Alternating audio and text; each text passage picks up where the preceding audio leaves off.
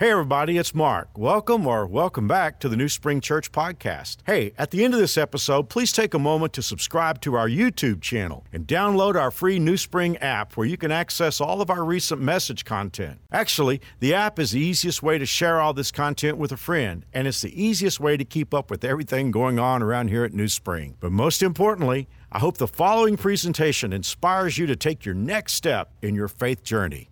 Enjoy. It's been a few years ago now, but my wife organized a, a trip for our family. Um, she and I and our girls, and then I think my mother in law and father in law came along on this trip uh, to kind of a, a uh, um, tourist kind of thing. And I know that Wichita is one of the great tourist attractions that you think of. Like, this is where people come from all over the, the world to like go to tourist stuff. But there is a really cool thing here, kind of within close driving distance. We have a salt mine not too far from here. And uh, some of you have been there. You can go down into the salt mine. There's some amazing tours you can do. Really kind of cool stuff. I mean, uh, um, uh, things that they store down there that have national importance, just really cool stuff. And so my wife had arranged for us to go take a tour of this place. And uh, I didn't think much of it. It seemed just like a normal day trip for the family. We get there and they start to explain to us what the tour is going to be like. And they say, Now we're going to take you 650 feet underground. And I begin to think, when do they put you underground? They put you underground when you're dead. And I think, I'm probably not going to live through this. And it's not just six feet under, we're going 650 feet under, you know? And I always knew I was afraid of heights. I did not know until now that I was afraid of depths. This is a whole other phobia, right? So, you know, we, we, we get through this elevator ride, and it's a long elevator ride to go down 650 feet below ground. And we get down there into this uh, mine, and uh, it was the summertime, so it's very warm outside, but it's cool down there, and that by itself is wigging me out. Like the temperature is completely different down there. That's not right, you know? And we get down there, and I'm starting to feel the mind closing in on me. Like, I know I'm not going to make it through this. Like, I came down and I'm not going back up. I feel it, you know, I know. And my wife says, Let's take a selfie.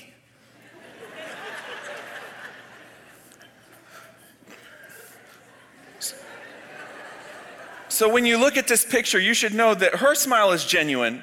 Like, this is for real. This is my wife's real smile. In case you're wondering, this is not my real smile. This is the pasted on smile, like I'm pretty sure I'm going to my death before this whole thing is over, but we're taking a selfie, so I got to do something right kind of smile. It was not my favorite trip. People love that tour, and it's really cool, but I have to be honest with you, there was sort of a low level anxiety for me the whole time. And I feel that whether it's going on, you know, one of these mine trips or we've been to the caves in Branson, same sort of thing. You kind of, it's just very unusually different the thing, though, that's really interesting is that in just about all these tours, whether you're in your caves or a mine or anything like that, at some point they always want to do this. Like it's part of their tour. At some point, they always want to turn out all the lights. and they do that because you never actually, for most of us, we're not used to experiencing complete darkness. Not true, complete, zero light darkness. And they tell you on these tours, you're going to put your hand in front of your face. You will literally not know that it's there. It will be disorienting because your brain knows your hand is in front of your face, but your eyes will not see anything. And they turn off those lights. And I don't know if you've been in one of these tours, but isn't it true that that is a freaky kind of darkness? We're not used to that. Even when we go outside at night and it's dark, or even if all the lights are off in our house, there's still some light bleed over. So it's not completely dark. But in that moment when there's nothing but darkness, that is freaky. But I think that it's even more something that we can all, the, some of us have never taken those kind of tours, but everybody in this room understands there is an emotional darkness that's kind of freaky that we kind of know what the darkness is like because we've been through some difficult challenges, we've been through some stuff, but there is that moment where the darkness gets so bad emotionally that is disorienting and weird. By the way, I would say that, that in, emotionally, I would say that darkness creates desperation. I, I was afraid of the dark as a kid right? And I learned, obviously, when I'm six, 650 feet underground and they turn off the lights, I'm afraid of the dark as an adult, apparently. But isn't there sort of a desperate feeling that sort of wells up in you when you can't see anything? And as, as a child, one of the things that was clear to me, even you know, as I was sort of developing an awareness of this as a, as a young person, that in the dark, the things that are there that are good things you can't see so you're not aware of the good things that are there. And it's funny that things that are not there become very real to you. When, we, when i was a little kid we lived in a house that was over 100 years old and it had all the creaks and rattles that are typical of a house at that age. And it was amazing what kind of monsters and aliens and all sorts of things i could imagine that were in my room that weren't there but that's something about the darkness. It's very easy to forget you know, it, it, all of us have had this experience as parents, right? You, you're sitting with your toddler, you're putting them to bed, and you're, you know, five foot away from them, but the room is dark, and your toddler is convinced you have left because they can't see you there. But isn't it amazing? We can lose track of what is there, and suddenly what isn't there can become overwhelming. We shouldn't forget how powerful darkness can be. You know, we think about the plagues and God is extricating his people out of Egypt. And we remember the, the very memorable plagues, the frogs and the locusts. How could you forget the frogs and the locusts? I mean, those are very powerful plagues. But don't forget that one of the plagues that God sent was darkness. Then the Lord said to Moses, Lift your hand toward heaven, and the land of Egypt will be covered with a darkness so thick you can feel it. I'm talking to the person in this room. Maybe it's you, or maybe it's just somebody in your circle. Maybe it's somebody that you know. Maybe it's your spouse. Maybe it's one of your kids. But somebody, either you or somebody that you know, is going through a darkness that is so, so thick they can feel it. 2020 was a, such a tough year, and we went through so many losses in 2020. But I've, I've often said that 2020 was a year of loss. 2021 is a year where it's become concrete for us. Isn't it true that there was a sort of emotional numbness that kind of took place in 2020? The chaos of it, the, just sort of the, completely disorienting unfamiliarity that we had with what was going on in 2020, there was a sort of numbness. But as 2021 has started to, you know, we've got into this year and we've gotten most of the way through the year, it's, it's like some of those things, some of those losses are becoming more real to us, more concrete. I was talking to a, another psychologist. We were, uh, my wife and I were doing some filming for a new program that we're developing here at New Spring, and we were interviewing psychologists. We were talking about grief. And um, so I've known this particular psychologist for a long time, and I said, We want to talk about the numbness that people feel when they go through loss. And he said, Oh, you want me to talk about how it's so necessary? And I said, No. I don't tell people it's necessary. I tell people it's normal, and I tell people it will go away over time. But I don't know about whether we should say that it's necessary. I've, I've never thought that it's necessary. And he said, Well, then you're a better man than I am. He said, So you're telling me that you go to the dentist and you tell the dentist, no Novocaine for me, buddy. I want to feel everything you're doing. Every single thing. I want to feel it. I said, no, of course I don't do that. And he's like, right, because the pain that you would go through in that dental chair would be overwhelming, so the numbness is necessary. Then over time, you go home, and, and as that transition happens, you begin to feel some of that pain and you take some Tylenol or whatever, but the pain is bearable at that time. He's like, that is what the numbness does when we go through profound loss. There is a time at which the pain would be unbearable, it would be overwhelming, not something that we could process. And then as time goes on, we actually get a little distance from the loss, but the loss becomes more concrete and we begin to feel the actual pain of that loss. And I think that's what a lot of us are going through in 2021. Why is darkness, why does it cause desperation? Well, I think for, for one thing, darkness disorients. That's the weird thing about when they turn off all the lights and there's literally no light there, is that you don't know which way you're pointed anymore. It's really weird. You have no, no idea which way you're pointed and you don't know like you don't want to stand up, you wouldn't walk, you wouldn't do anything because you don't know where you are. And, and, and, and we could say it this way we could say that darkness demobilizes, that I'm not going to move because I don't know where I'm at and I don't know what I would be moving toward. And that's actually something that we see very often with major depression. One of the things that we, we look at as a huge earmark of major depression is that there is this sort of, there's this sort of immobilization, there's this sort of, um, freezing that takes place, that just doing regular things, doing the regular tasks of life becomes too much. Getting up out of bed, um, just taking care of the day's normal errands, just the regular things become a mountain that's very, very difficult to climb. And the, that struggle is very real. That there's this sort of immobilization that happens because I'm living in a darkness and I don't, I don't know where I am or where I would be going even if I did go somewhere. As a result of this, some people will begin to feel like maybe, maybe I don't really want to go on. Or maybe it would be better if I wasn't living. Maybe it'd be better if I wasn't alive. Some people will even begin to start making plans to do something about that. And you say, now, Jonathan, how on earth do you think it's appropriate for us to bring this topic up in church? I think church is where we should be talking about this. See, God created life with inherent value.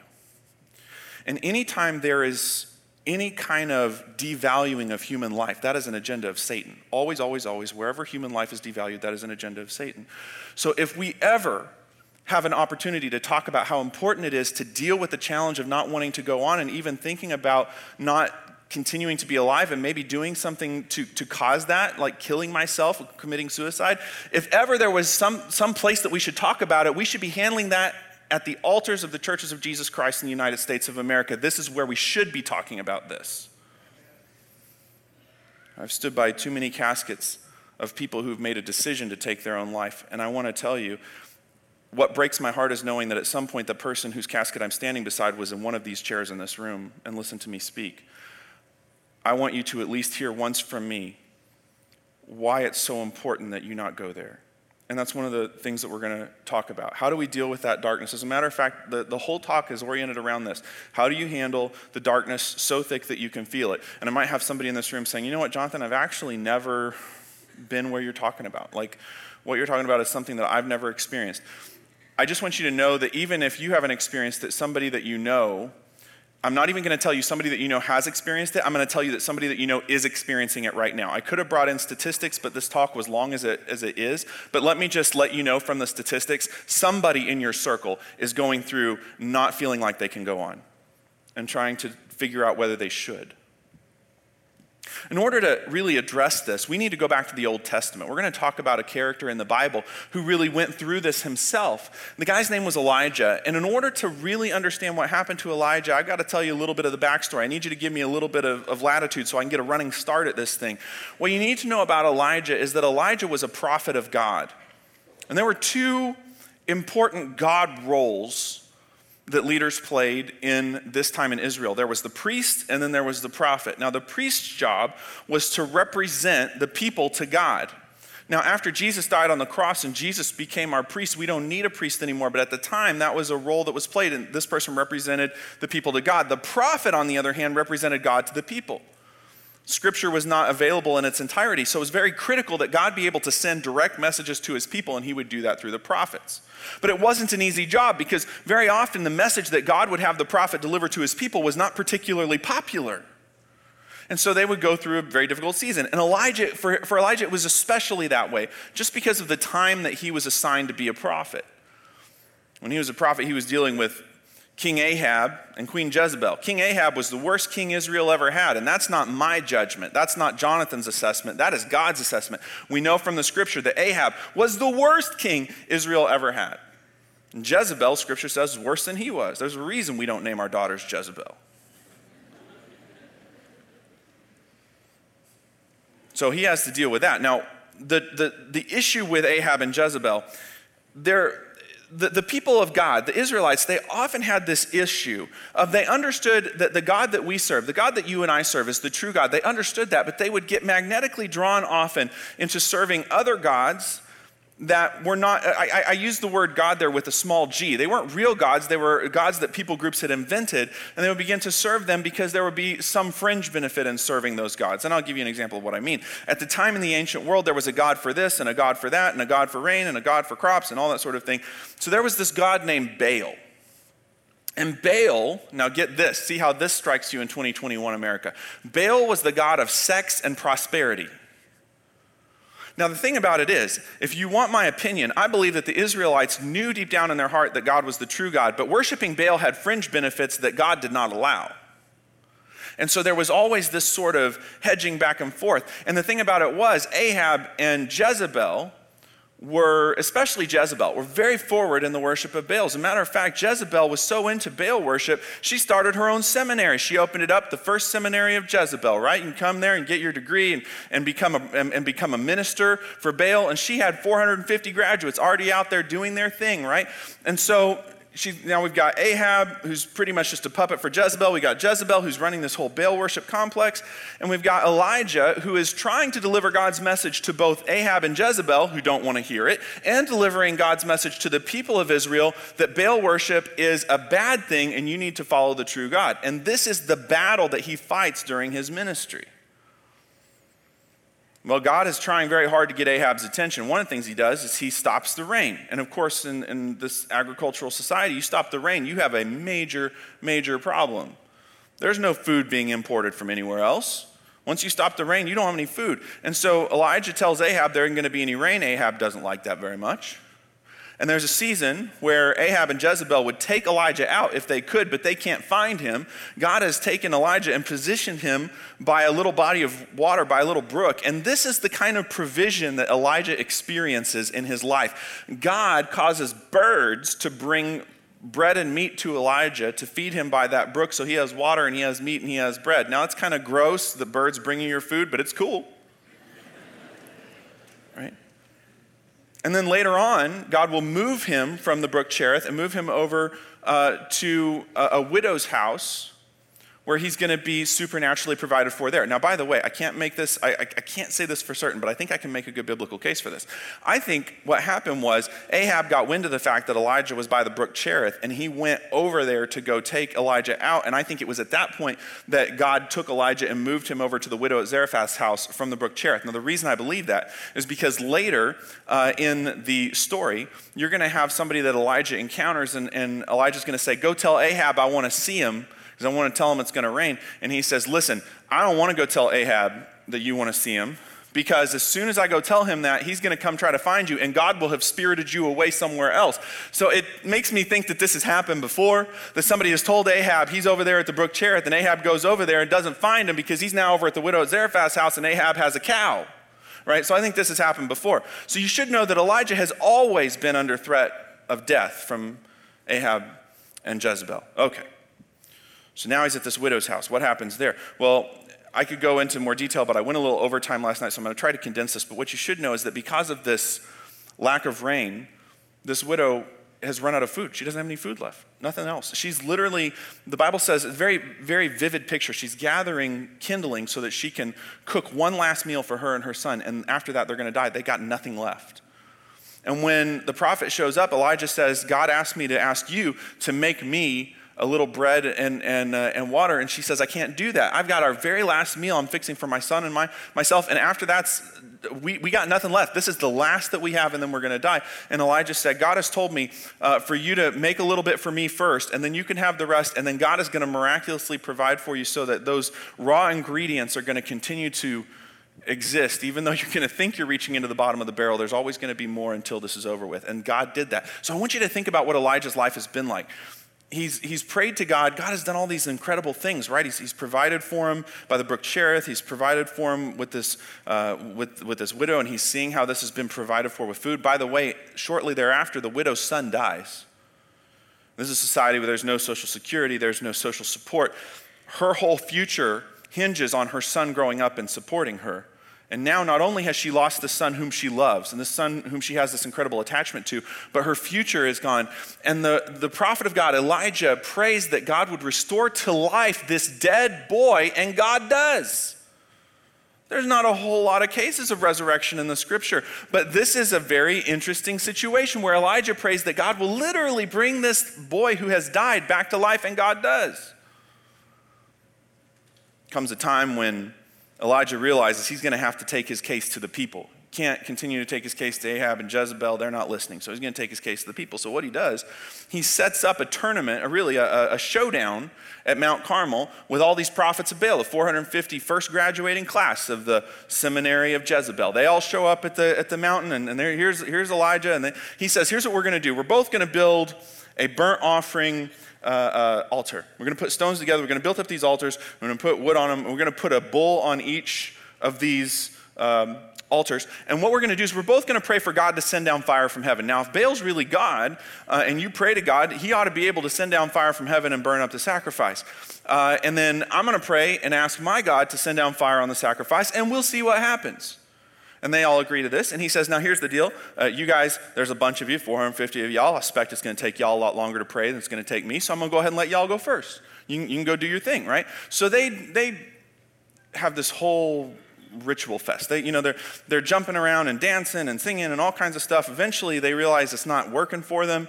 In the ancient world, there was an idea that the gods, small g, would respond to you if you caused yourself pain. So they begin to cut themselves with knives. The Bible says they cut themselves with knives until the blood flowed to get Baal's attention. Nothing's happening. Elijah's a crusty old guy. He's got a sense of humor. He starts to mess with them a little bit. He says, uh, You know, maybe you're. Uh, Maybe you're God. Maybe Baal went on vacation. I'm just saying. Like maybe Baal's at, va- at Disney World. And that's why he can't hear you, you know? And then he says, well, you know, or maybe Baal went to sleep and he's just a real deep sleeper. And so, you know, you're, you're, you, maybe you ought to sing a little louder because sometimes it's hard for people to wake up. So maybe Baal's asleep. And then he, and this one is really crazy. If it wasn't in the scripture, I wouldn't believe it. But then he says, perhaps your God has visited the celestial toilet. I mean, maybe he's been in there quite a while and just hasn't heard you, and he needs to come out of the bathroom before he will recognize that you're trying to get his attention. And so this thing goes on for quite a while. Eventually, Elijah says, All right, we've had enough of this. And then he does something really weird. He digs a trench around the altar and he has them pour 12 buckets of water on the sacrifice. Now, I'm no barbecue expert, but it's been my experience that wet wood does not light easily. Why on earth would Elijah have them pour water on the sacrifice is so important. Elijah wants them to understand this is no magic show. There's no trickery here.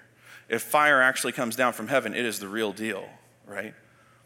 And then he prays a very simple, short prayer. And God sends down fire from heaven that is so powerful that it consumes the sacrifice, it consumes all that wet wood, it consumes all the water that's in the trench. And now, this, this next part, God's going to have to explain to me someday because I do not get it but it actually even consumed the stones that the altar was built with. What that tells me is that God just left a scorched mark on the earth where all that used to be.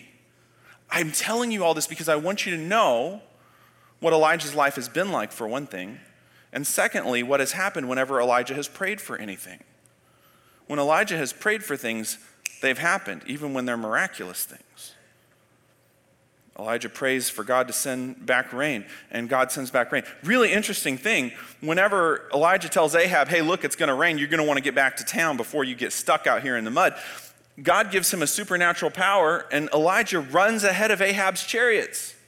I mean, that's a, I mean, I, that's Olympic running right there. He runs right ahead of, of the chariots and gets back to Jezreel.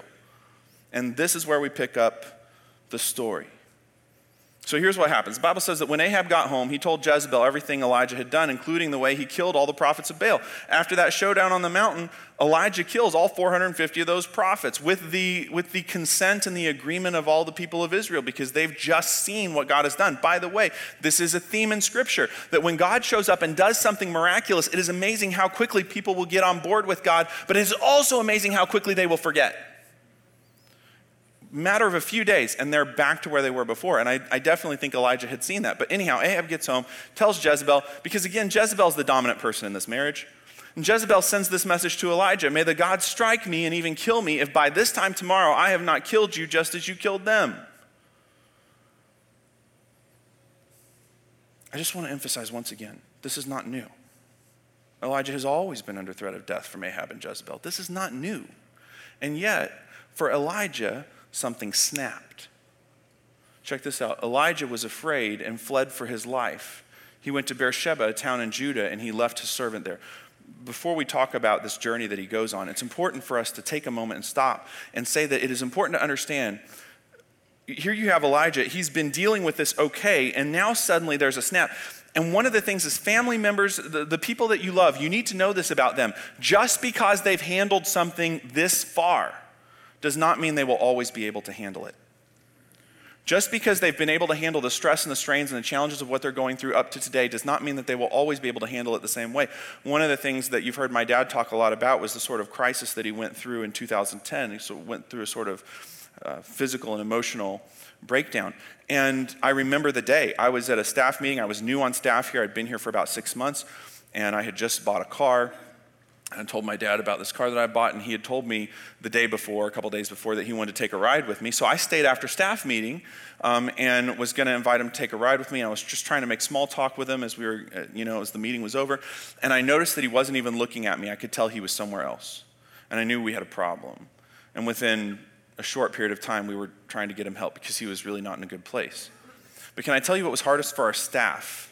In that situation. What was hardest for our staff is when you've known somebody who's always done so well at so many things and handled the stress so well with so much style, someone who's always been the adult in the room when things have come up, suddenly you see them kind of snap and you wonder how is it feasible that they were so good a week ago and now they're not good, it doesn't make any sense. Please understand this is human nature that we can muster the power to bear up underneath an overwhelming load for a season, but there will come a time where that overwhelming load will finally catch up to us and we will not be able to carry it anymore. And that's what Elijah was dealing with. He had been dealing with a crushing load, and finally, the last few fibers of the rope began to break. And now he's leaving Israel and going to Beersheba. Now, what do I mean by he's leaving Israel? Well, it's important for you to kind of know a little bit about what's happening in Israel at this time. Israel starts off as a united kingdom under King Saul, King David, King Solomon, and then King Solomon's son, who was a moron, did a bunch of things that he sort of followed on his dad's rules and then made it even worse. And what happened was it caused a revolt in Israel, and the Israel split into what we call the northern kingdom and the southern kingdom. The northern kingdom is Israel, the southern kingdom is Judah. You can see that right here. Here's Israel, it's on the north side, and here's Judah, it's on the south side. So what's important to know is that prophets typically located themselves in either the northern kingdom or the southern kingdom. There were seasons where there was a different prophet for each kingdom, but what you need to know is that Elijah is a prophet for the northern kingdom. So Mount Carmel happens right over here, and then when he and Ahab end up back in Jezreel, they're over here in Israel where his ministry has been, where God has called him to be. Now, what he does is he actually goes down to um, Beersheba, right? Which is where? It's in Judah. He look at how far he goes out of Israel, which is the sphere of his calling, and he goes down into Judah, which is not where God has called him to be. And in Beersheba, look at what he does. He tells his servant, All right, you stay here, I'm going on. Now, this is huge. Depression and the emotional journey that we go on in major depression inspires us to isolate. And what I want you to know is that isolating will put you on the fast track to a darker place. See, there was something within Elijah's spirit that says, I need to be alone right now. And there's nothing wrong with solitude. But there is a time when we want to be alone because we're going through pain that's so deep that it just feels like we need to deactivate everything and just freeze. But the thing is, what we get rid of by losing that support system is the one thing that could really help us in that moment. I'm talking to guys in this room, you have a little bit of a Superman complex and you go to a dark emotional place. And it is in those moments where you actually push your wife away when she is the person who wants to be there for you. And you would tell me, Jonathan, if I were to tell her the emotional struggle that I'm in, I would be letting her down. No, you would be letting her in. That's a very different thing. You don't want to get rid of your support system. You don't want to isolate. But then after Elijah does that, check this out. Elijah then goes on by himself and he goes even south or farther than Judah. He gets out of the whole place, all of what used to be Israel proper. He's gone from all of that and he's in the wilderness. The Bible says when he gets to the wilderness, he finds a solitary broom tree. So this one tree alone by itself is symbolic to Elijah. It's like him. You're going to hear him over and over again say, It's just me. It's just me. He sees one tree by himself and he's like, Isn't that a picture of me? And he goes, sits under the, the tree and prays what? That he might die. Now, it's so easy to just read past that. Elijah prayed that he might die. But can we stop for a second and say, What has happened so far when Elijah has prayed for things? What, is Eli- what, what has happened when Elijah prayed for God to restore a young man back to life? He's come back to life. What's happened when, God, when Elijah prayed for God to send down fire from heaven? Fire came down from heaven. What do you think Elijah thinks is going to happen when he prays for God to kill him? I feel certain that he believed that God was going to kill him. This was not a melodramatic moment. This was Elijah saying, I don't want to live anymore. He's trying to commit suicide via God. I've had enough. Take my life, for I'm no better than my ancestors who have already died. And I wish I had time to get into this. But it's important to know that one of the pieces of the major depression complex that really leads a person down this road is the thought that I've made no difference, I've never been successful, I'm a failure, I've let people down. There is this shame that sets in, and this beginning to look at oneself as though there unworthy. I'm beginning to tell myself I'm unworthy. I'm unworthy of love. I'm unworthy of, of the position that I have. I begin to doubt that I even should have the job that I have. I begin to doubt that I should even have the family that I have. So much so that I begin to think that all of those things would be better if I wasn't there. And really, this is what Elijah is saying. Look, I'm no better than the others who came before me. I haven't been successful. Israel will be better without me. Then he lay down and slept under the broom tree. And again, my belief is he thinks he's not going to wake up. But as he was sleeping, and it's important to notice what happens here, an angel touched him and told him, Get up and eat. Now, some people believe this angel is a, is a Christophany, a pre incarnate version of, of Christ. I don't know whether that's true, but there is an angel there. It says, Get up and eat. So Elijah looks around and sees that there beside his head was some bread baked on hot stones and a jar of water. So he ate and drank and lay down again. He goes back to sleep.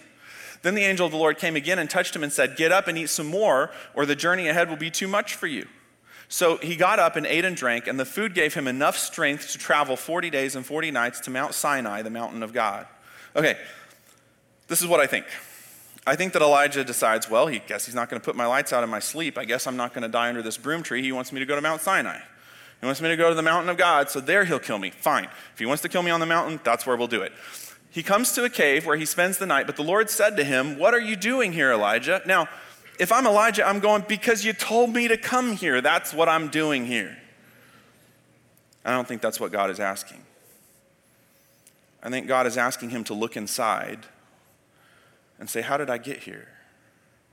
How did I get to the point that I'm sitting under this tree and asking God to die? How did I come to the point that I'm at this mountain, out of the sphere of my calling, away from my social support, away from what God has called me to do, and wanting to die? How did I get here? So Elijah, though, he has a prepared speech. He says, Well, I've zealously served the Lord God Almighty, but the people of Israel have broken their covenant with you, torn down your altars, and killed every one of your prophets. I'm the only one left, and now they're trying to kill me too. And it's a speech, I know that because he repeats it multiple times. And then God says, Okay, well, go out and stand before me on the mountain. And as Elijah stood there, the Lord passed by. Now, what happens, there's a series of, of amazing things that happen that Elijah sees. The first thing is a, a, windstorm, a tornado. It hits the mountain, and it was such a terrible blast that the rocks were torn loose, but the Lord was not in the wind. And after the wind, there was an earthquake, but the Lord was not in the earthquake. And after the earthquake, there was a fire. I mean, are we not just going down the list of natural disasters? Kind of feels to me like we are, right? But the Lord was not in the fire. And after the fire, there was the sound of a gentle whisper.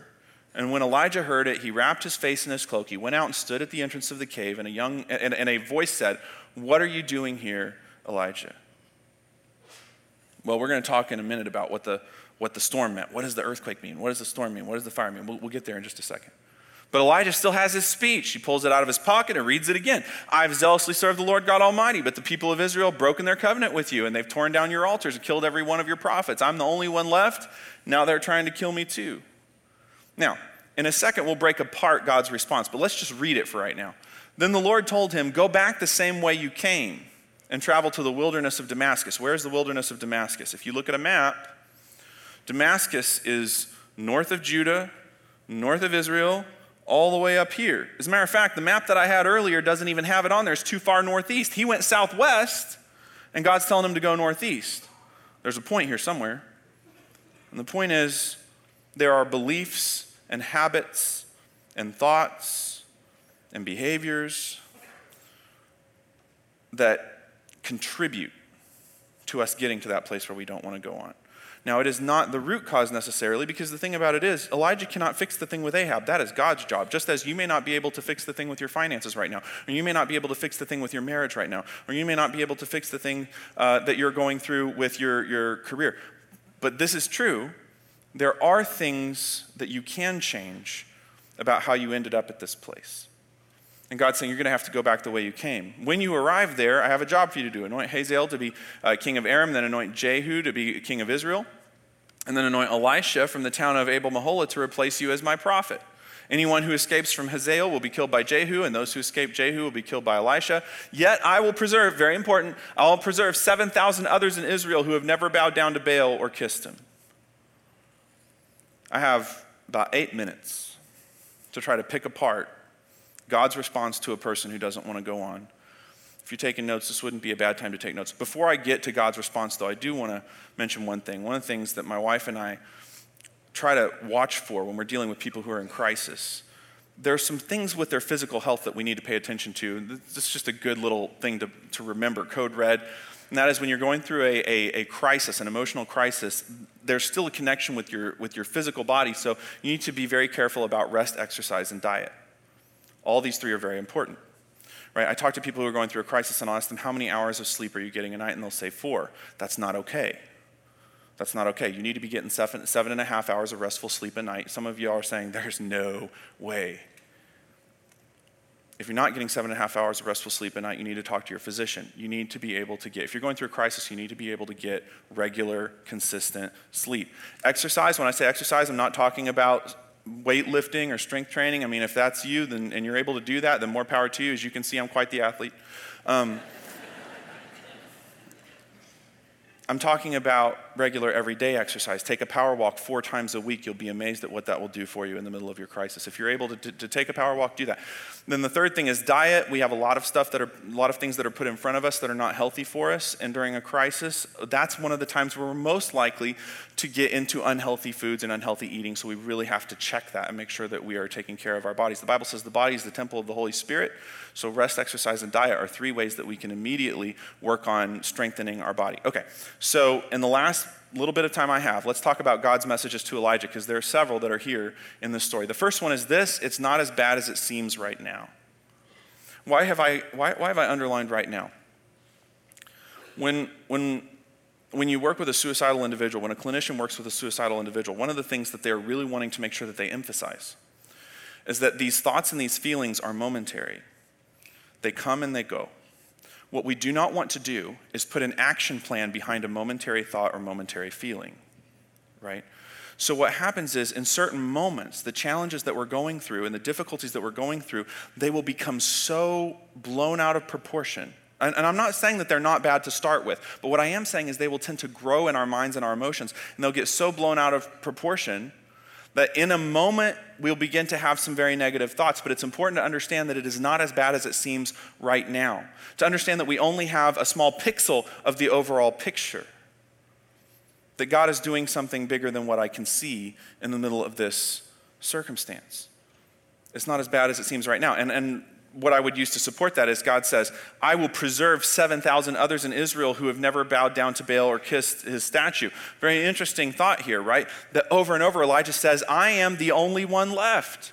Do you hear that sort of momentary, it's the, it's the worst thing ever, I'm the only one left, there's nobody else, it's only me? And by the way, yet again, this is another feature of major depression that we begin to feel like I, am, I have a pain that nobody else understands, that nobody else has been through, it's completely different for me, it's, a, it's at a worse level, it's unbearable, nobody could live through this, right? And yet God is saying, I want you to know you're not alone, there are others. And beyond all of that, I think there's also a statement here about the difference that he's made because think about this Elijah has over and over said, I've made no difference. I'm no better than my ancestors. I haven't done anything successfully. And yet, embedded in this statement is there are 7,000 people who have indirectly benefited from Elijah's influence because they've made a decision to follow the true God. Don't ever let Satan convince you that you haven't made a difference and that you don't yet have a difference to make in this world. Jeremiah 29 is a favorite chapter for many of us. A lot of us have little plaques around our house and things like that with Jeremiah 29 11. It's a favorite verse, but one of the things that we often forget is that Jeremiah 29 is written to God's people who have been brought into exile in Babylon. It's not, an, it's not a comfortable situation for them. They're crying out to the Lord because of this terrible situation that they're in. They're prisoners in Babylon, and God has basically told them, You're going to be there for a while. Read Jeremiah 29. That's what God says. You're going to be there for a while. There's going to be quite a while where you're going to have to cope with the challenge of being in Babylon. It is at that point that he then says, But I know the plans I have for you. There are plans for good and not for disaster to give you a future and a hope. And as a matter of fact, the word from which, the, the, word that gets translated plans here is the word from which we get the word machine. God is saying, I understand the machinery that I have in place, that I have already turning. The wheels are turning in the machinery for your hope and for your future. You don't see it right now, you're in darkness, so it, it, it's easier to not pay attention to what's going on behind the scenes. Just know that I do have those machines turning. And is not this what faith is about? The Bible says that faith is the evidence of what is not seen. It is when we are in darkness, so thick that we can feel it. Our choice to believe that God's machinery is at work for our future, that's what faith is. That's what faith is. So if I read this verse right, and I hope that I do, that means there are two statements, two messages that are always untrue for a believer. The first one is this there's no future for me. And the second one is this there's no hope for me. Did you know that in the world of psychology, we would say that these are two of the messages that are most prevalent in people who attempt suicide? I have no future, I have no hope. Isn't it interesting that we can go all the way back to the book of Jeremiah in the scripture, and God is speaking to his children and saying, You always have a future. You always have a hope. And he's speaking to people who do not see it now. And that is why, you know, we talk about faith as though faith is some sort of lifestyle. Well, I'm, I'm a person of faith. No, no, no, no. You're not a person of faith. You're a person who exists because faith says to me that even when I do not see my hope and my future, I am absolutely unmovable on the fact that I have a hope and I have a future because God is going to provide that for me.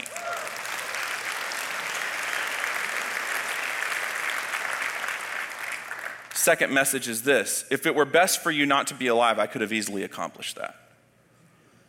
Now, I don't mean that when a person dies, they die because God has determined that it's best for them not to be alive. We could get into that in another message. People die because sin is in the world. They don't die because of their sin, they die because sin is in the world. Sin is ricocheting around our world, it causes all kinds of physical maladies, and the Bible's very clear that death happened because of sin. But Elijah's hung up on the idea that it's best for him to die. Is he not? Elijah has come to the conclusion that it would be best if I was not alive. And I think what God wants him to know is if that were true, I could have made that happen.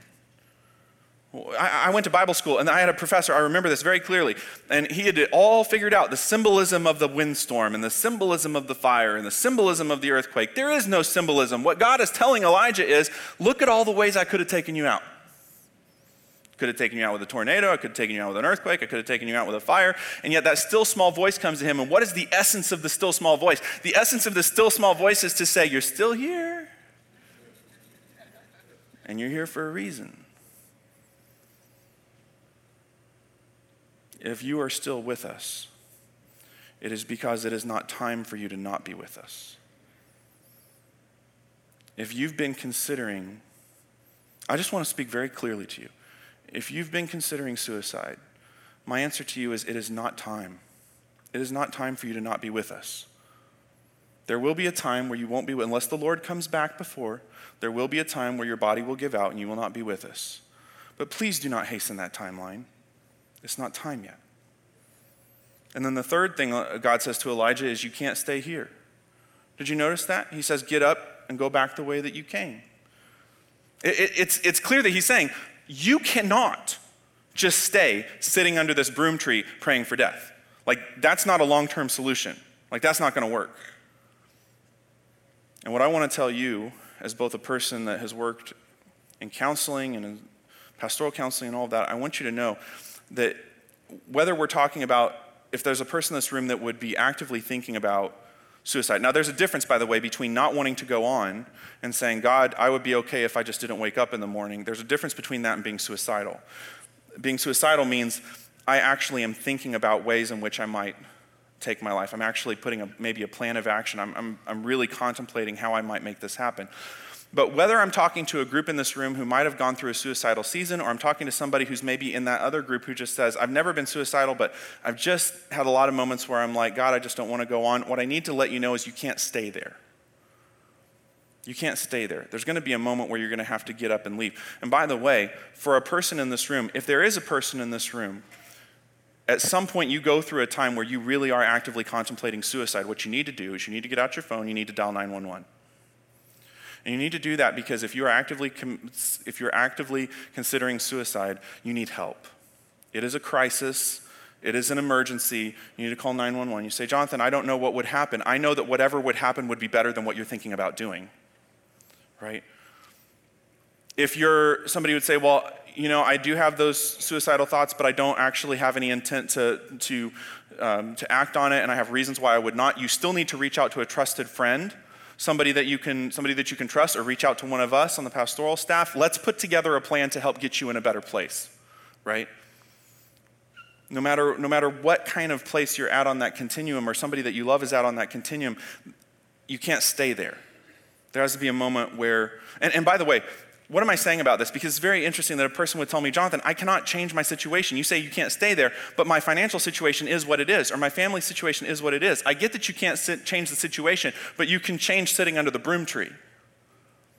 You can be in a different place, and that's what we're talking about. Fourth message I have a job for you to do. Right? Notice that God has, and, and I'm sure this isn't original to me, but if you have a pulse, you have a purpose. So long as you're alive, God has a job for you to do. Notice that God has him go and anoint Hazael, he has him uh, anoint Jehu, and then he has him anoint Elisha. God's saying, you know, there's work for you to do. It's not time for you to be gone because I have a job for you to do. And, and on the heels of that, the fifth message and the last message here is that there are people who need you. He's going to have him anoint Elisha. That's very important because Elisha is going to be Elijah's successor. And Elisha, the Bible tells us, is going to have an even greater influence than Elijah did, but only after a season where Elijah mentors Elisha. His, his influence is not just the influence that he had in his lifetime, but his influence is now going to be on others who need him, who's, who their influence is then going to be a generational influence on the people of Israel. He's only seeing that moment when he's asking God to die, he's only seeing that day, and God is seeing the big picture. His, his influence is going to echo throughout the generations. There are people that need him. I've sat across from people in my office. I, I have a, one person in particular that comes to mind who told me, You know, Jonathan, um, if, I, if something were to happen to me, they're using a euphemism for committing suicide, but if something were to happen to me, my wife would be better off, my kids would be better off. That is a lie from the pit of hell. They would not be better off. They will not be okay. They will survive, but they will not be okay. I'm telling you, can I just be gut level honest with you? As a pastor, I have walked up to the casket of people who have committed suicide with their spouse, with their children, and I can tell you firsthand, they are not okay. And that is going to be a part of their trauma life story for the rest of their life. Once we begin to think that there are people that don't need us, we are in a bad place. Your kids need you. Your spouse needs you. Your church needs you. Your neighbors need you. It would rip apart the fabric of those people's world if you decided not to be there anymore. Can I just give you some general guidance? We're a little bit over time, but I just want to give you a few pieces of general guidance. The Bible says that we are, we are tripartite, meaning that we are body, soul, and spirit. So, if I'm going through this kind of a crisis, the kind that I've been talking about, if I'm going through this kind of crisis, I have to, to deal with it at all three levels. So, on the body level, I'm going to encourage you to talk to your physician because your body is part of this equation, right? You need to tell your physician how you're physically feeling and talk about those things like we talked about rest, exercise, diet, all those sorts of things. The soul, the, the word soul that is used in the, in the scripture, we, we get the word uh, psychology from it, or the word is, the word is psyche for soul. So, the soul here is our thoughts, our emotions, what a lot of people would call our mind. So, I'm going to encourage you, you need to talk to your professional counselor on that. And, and over the years, I've had people say, Now, Jonathan, I'm comfortable talking to you, but I'm not comfortable talking to a therapist. And, and, a lot of times that's because they feel like if they were to go to a therapist and they were to sit down on the couch and they were to work with that counselor, that would be indicating in some way that they're crazy or that they're broken. Well, they're not crazy, but they are broken, and guess what? Welcome to the club, we all are as well. But there are seasons where you need to work with a counselor. I believe firmly that God calls wonderful individuals to the role of being a Christian therapist, and many of them are my friends. So, if you're going through this kind of crisis, you probably need that. And by the way, we're happy to help you find a great Christian therapist if that's something you're looking for. My wife and I, this is something that we do every day um, in the office. Okay, then the third thing, from a spiritual perspective, is you need to talk to God. Did you know there's a whole group of Psalms that we call the lament Psalms? They're literally prayers to God in the form of crying. God, why haven't you shown up? God, why am I going through this difficult time? God, why is it working out this way instead of this way? It'd be so much easier if you would do this instead of doing what you're doing right now. And it, it, never in the scripture does God ever say, Don't you talk to me that way.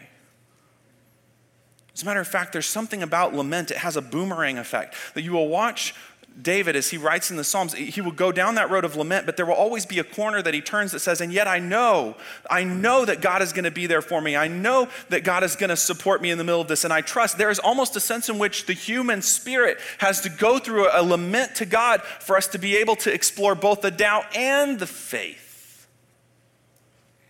Say, Jonathan, I'm not good at talking to God out loud or talking to God silently. Then get yourself a spiral bound notebook and start to write out your prayers to God. But somewhere or another, you need to begin to talk to God. Last thing I'll, I'll give you, and we'll be done. I'm sorry that I went into overtime. I told you the story about going to the salt mines. And, and, like I said, whether you're going to one of those caves, the salt mines, or whatever, isn't it interesting that when they have that moment, they turn off all the lights, that when they turn on one flashlight, it's almost as impressive what one flashlight does to complete darkness as the complete darkness is. Because we're used to seeing what flashlights do when we're out in the backyard at night. It pretty, seems pretty powerful, but there's also light leaking in from everywhere else. But when there's no light coming from anywhere else and you turn on that little tiny flashlight, isn't it amazing how powerful that light is? And in the moment you realize that the light is more powerful than the darkness. And did you know that's a, that's a concept in Scripture? John says this the light shines, and here this is, a, this is a metaphor for Jesus. The light shines in darkness, and the darkness can never extinguish it.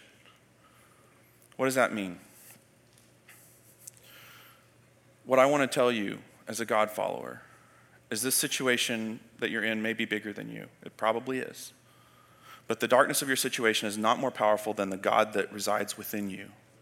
And the light of God within you can still overcome the darkness that you're facing. What is the point of this message? The point of this message is we want you to know that you're needed. The machinery of God's plan has not stopped because you're in darkness. As a matter of fact, it is probably working more than it was before. God has a plan for you. You were never hopeless, you were never without a future. The God within you is more powerful than the darkness you face. Let's pray. Father, I pray for every person in this room, for those that will use what we've talked about today to support others, for those who need what we talked about today to parse through what they're going through themselves. Father, I pray if there's anyone in this room that's really on that edge, that they would reach out for help. And thank you for the fact that you've given us this life. Help us to honor you with the way that we live it. In Jesus' name, amen. Once again, thanks for listening. If you live in Wichita, the surrounding area, we'd love for you to engage with us in one of our weekend services. For directions, service times, and information about our incredible kids and student environments, visit us at newspring.org. One more time, newspring.org.